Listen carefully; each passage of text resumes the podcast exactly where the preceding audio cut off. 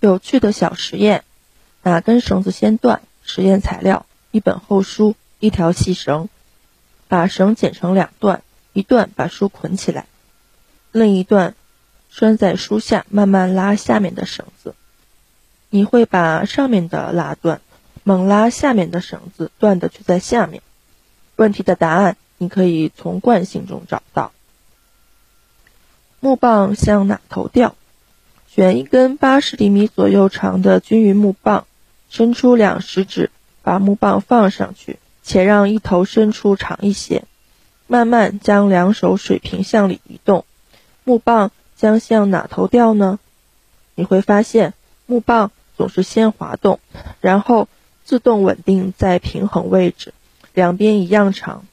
原因要从压力与摩擦力关系中寻找。热的感觉，在一个较冷的房间里，把你的脸摆在一个。凹透镜前合适的位置，你一定能感觉到一点温暖，这就是从你自己身上辐射过来的热，被凹透镜反射后汇聚的缘故。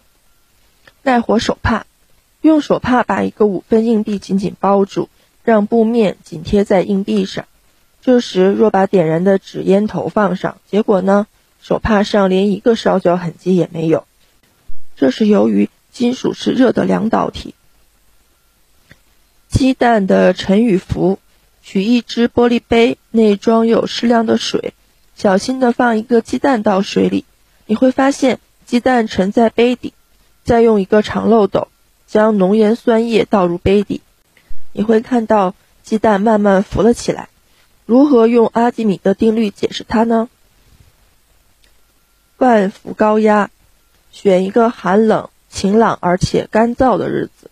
在炉子上把玻璃杯烤干，找个人站在杯上，与周围均不要接触，用一毛皮在他背上擦数次后，叫他把手指伸到水龙头旁，你就会看到火花窜起来。这是因为摩擦起电，它使这个人带上了一万伏高压的电。法切纳圆盘，先用墨汁在白卡纸上画一个圆盘，把它剪下来。并在中心插入一根细棍，然后让圆盘快速旋转，你将看到好多同心圆，颜色不再是黑色，而是彩色的，纯粹是黑白两色的圆盘。为什么旋转时出现彩色？这个问题至今对科学家还是个谜。马德堡半球，大气存在压力吗？这个问题曾引起科学界激烈的争论。